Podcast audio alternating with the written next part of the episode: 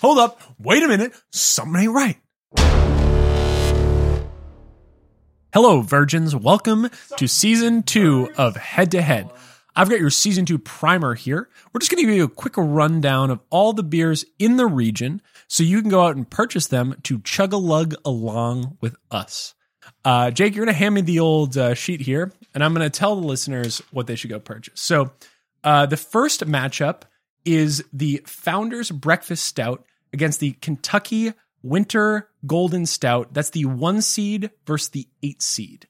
Uh, the next matchup here, we've got uh, the Old Rasputin, uh, number two seed, versus the Great Divide Yeti at the seven seed.